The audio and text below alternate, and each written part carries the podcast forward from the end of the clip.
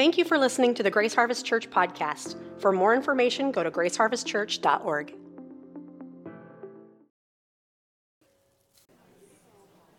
Well, my name is um, Noah. I'm one of the pastors here.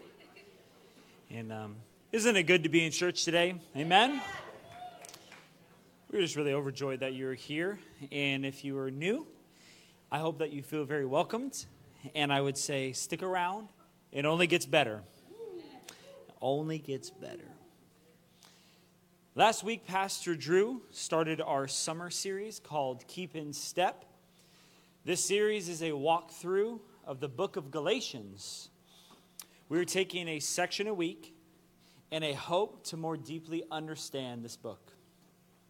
And from that deeper understanding, we'll be extracting principles that can be imparted into our lives. Pastor Drew covered Galatians chapter 1 and then into chapter 2, but only to verse 10.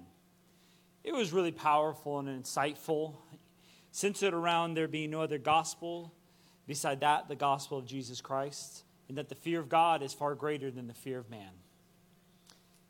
If you are not here, I'd encourage you.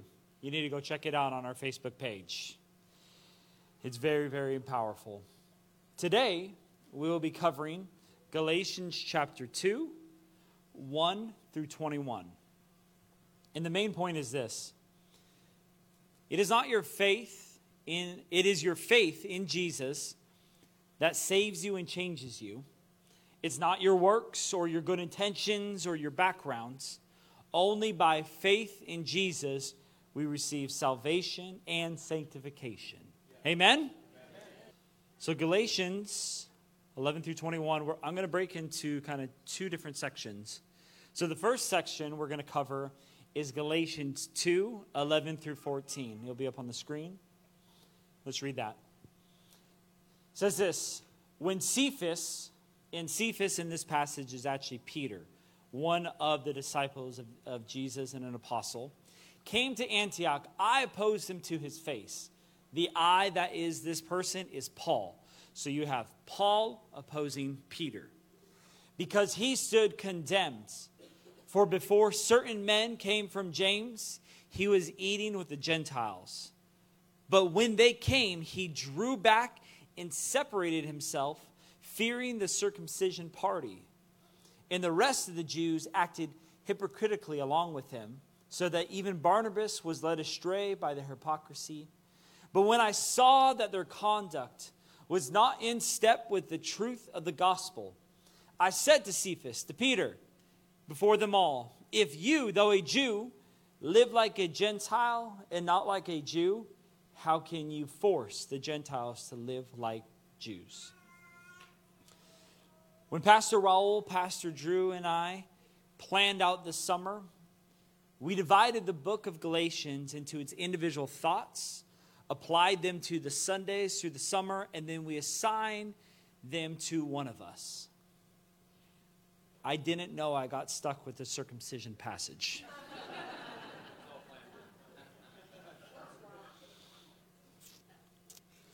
then during prep, um, I like to bring like illustrations with me on stage.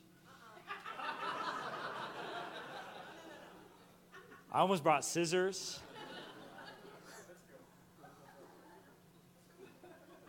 Didn't think it'd be very good. when you read the Bible, you must approach the Bible very humbly because you have to understand that it was not written to you, meaning it is not in your time or in your culture, but the Bible was written for the benefit of your life. In the truth, in the wisdom that is held within the pages of the book, partnered with the breath of the Holy Spirit, will radically alter your entire life. It'll shape you and it will change you and change you to look more like Jesus day by day. So when we read the Bible, we must put ourselves into the story, into the context of that time and that culture. This passage, verse 11 through 14 in Galatians, is a perfect example of that. Because in our current time, withdrawing from a group of people or leaving a group of people based upon circumcision status, if you're non circumcised or circumcised.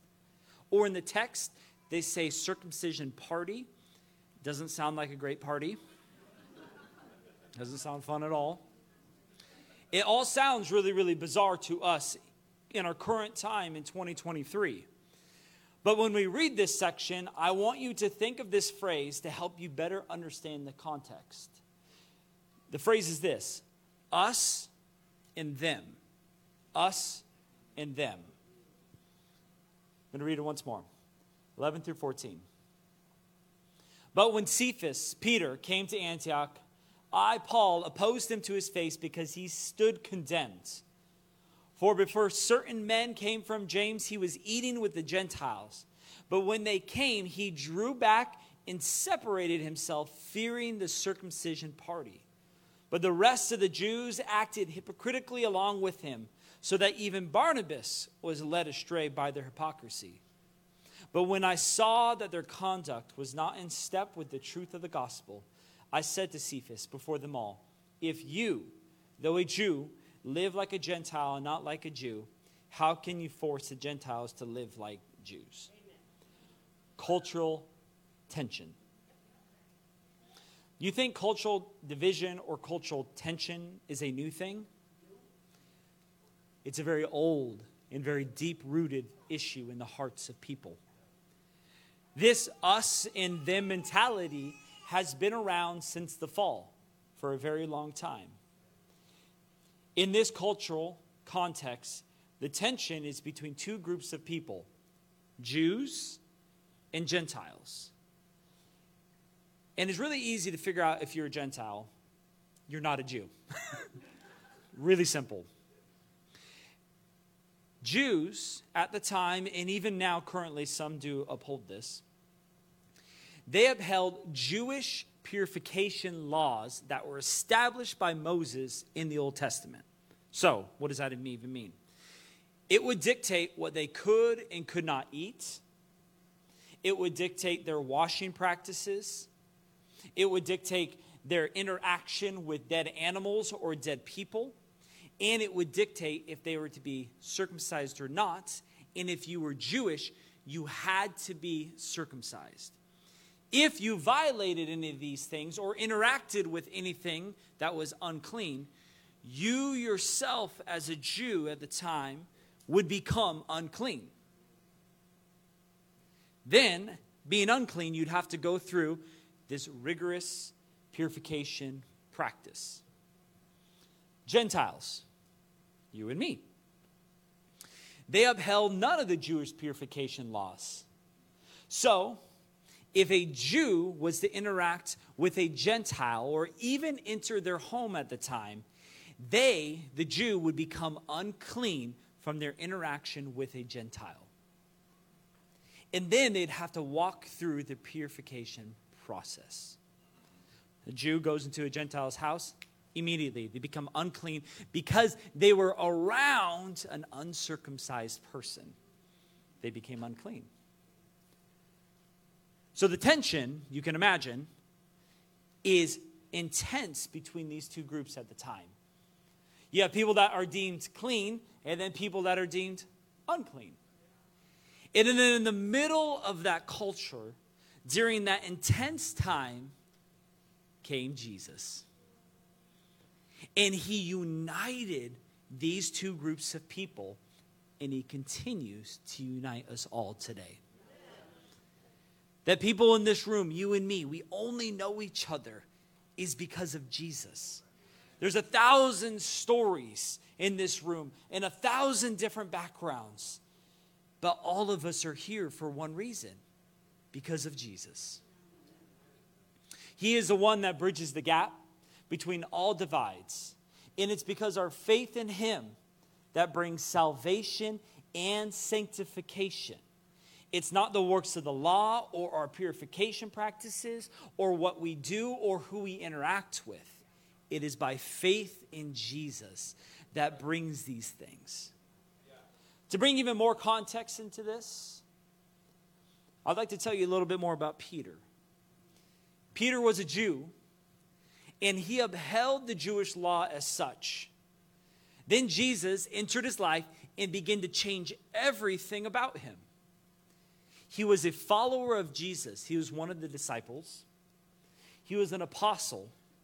And before he was sent to help this church in Galatia, and this interaction between Paul and Peter took place, there is something that incredibly critical that happened to Peter in Acts 10.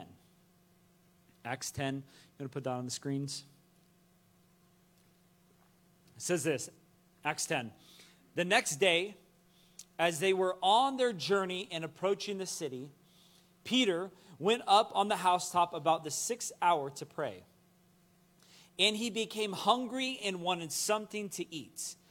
And while they were preparing it, he fell into a trance. Same. Happens to anybody? You fall into a trance when you don't get your food quick enough?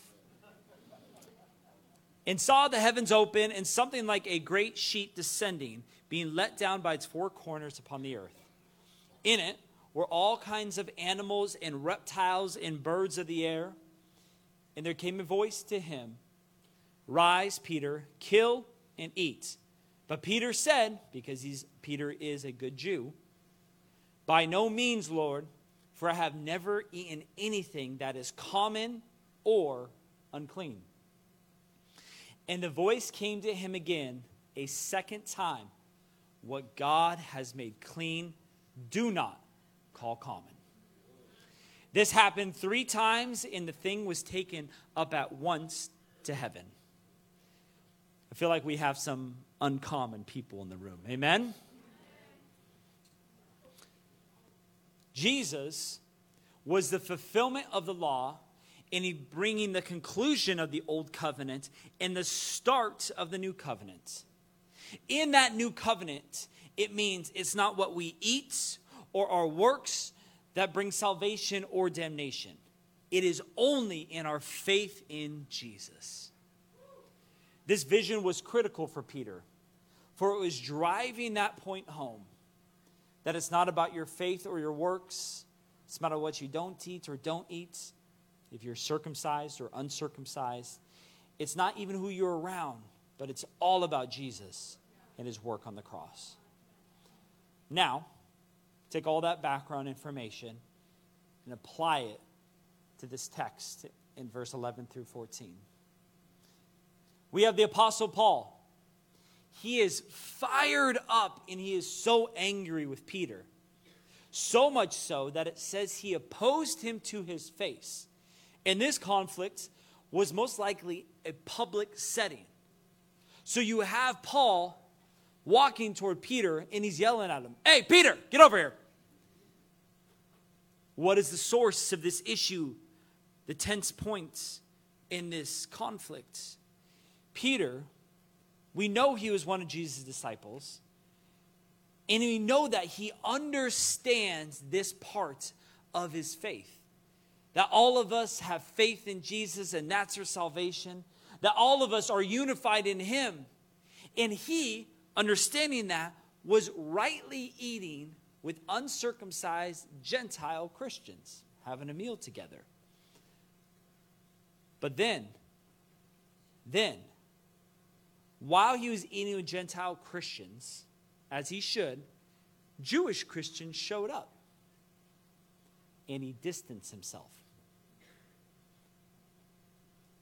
Because old habits die hard. He distanced himself from these Gentile Christians, which he was just having a meal with. The Jewish Christians, like, oh, I'm not, I'm not with them. I, I don't, no, no, they, they would make me unclean, obviously old habits. And Peter was a disciple of Jesus. So, of course, people followed his hypocritical behavior. He got up, and other people got up as well. Peter brought division where there should be unity in Jesus. That's why Paul was so fired up and so angry. And he summarized his thought perfectly in verse 14. Paul says, But when I saw that their conduct was not in step with the truth of the gospel, they were not in step with Jesus. For us, keep in step with Jesus. It's in our faith in Jesus that saves us, changes us, and unifies us. Only that. Because there are a thousand differences in this room, but Jesus is the only one that makes a difference in this room. It's by Him and Him alone. Let's go to the second section, verse 15 through 21. Call it Don't Rebuild the Old Thing. This is when Paul launches into this speech at Peter. In verse 15, it starts like this We ourselves are Jews by birth, and not Gentile sinners. Yet we know that a person is not justified by works of the law, but through faith in Jesus Christ so that we also have believed in Christ Jesus in order to be justified in Christ and not by the works of the law, because by the works of the law, no one will be justified. And another way to say it, even when I read this, I think Paul is saying, Peter, remember, it's not your work, it's not who you were around it's not that you were hanging out with Gentile Christians that dictates if you're saved or you're unsaved. It's not that. It's Jesus and his faith in him. Verse 17 and verse 18. But if in our endeavor to be justified in Christ, we too were found to be sinners, is Christ then a servant of sin? Certainly not. For, I, for if I rebuild what I tore down, I prove to myself to be a transgressor. Set your heart, believer, and say, I won't, I won't go back to the old ways, to the old law, and I will not rebuild what I tore down. My new life is in Jesus, and that's what I will build on. Old habits die hard. I'm not going to rebuild this old thing. This old thing that's that's is set in what I do or what I don't do. And all of these things, I'm not going to build my life on that. I tore that thing down. But this new thing, this new life I have in Christ, this new covenant, I'm going to build my life on this. I'm not going to rebuild the old thing. Verse 19 and 20. For through the law I died to the law. I died to this old thing, so I may live to God. I have been crucified with Christ, and it is no longer I who live, but it is Christ who lives in me. I am dead to this old way, to this old man, and I am condemned by the standard of this thing. But I am not, it is not I who live, but Christ who lives in me in the new man.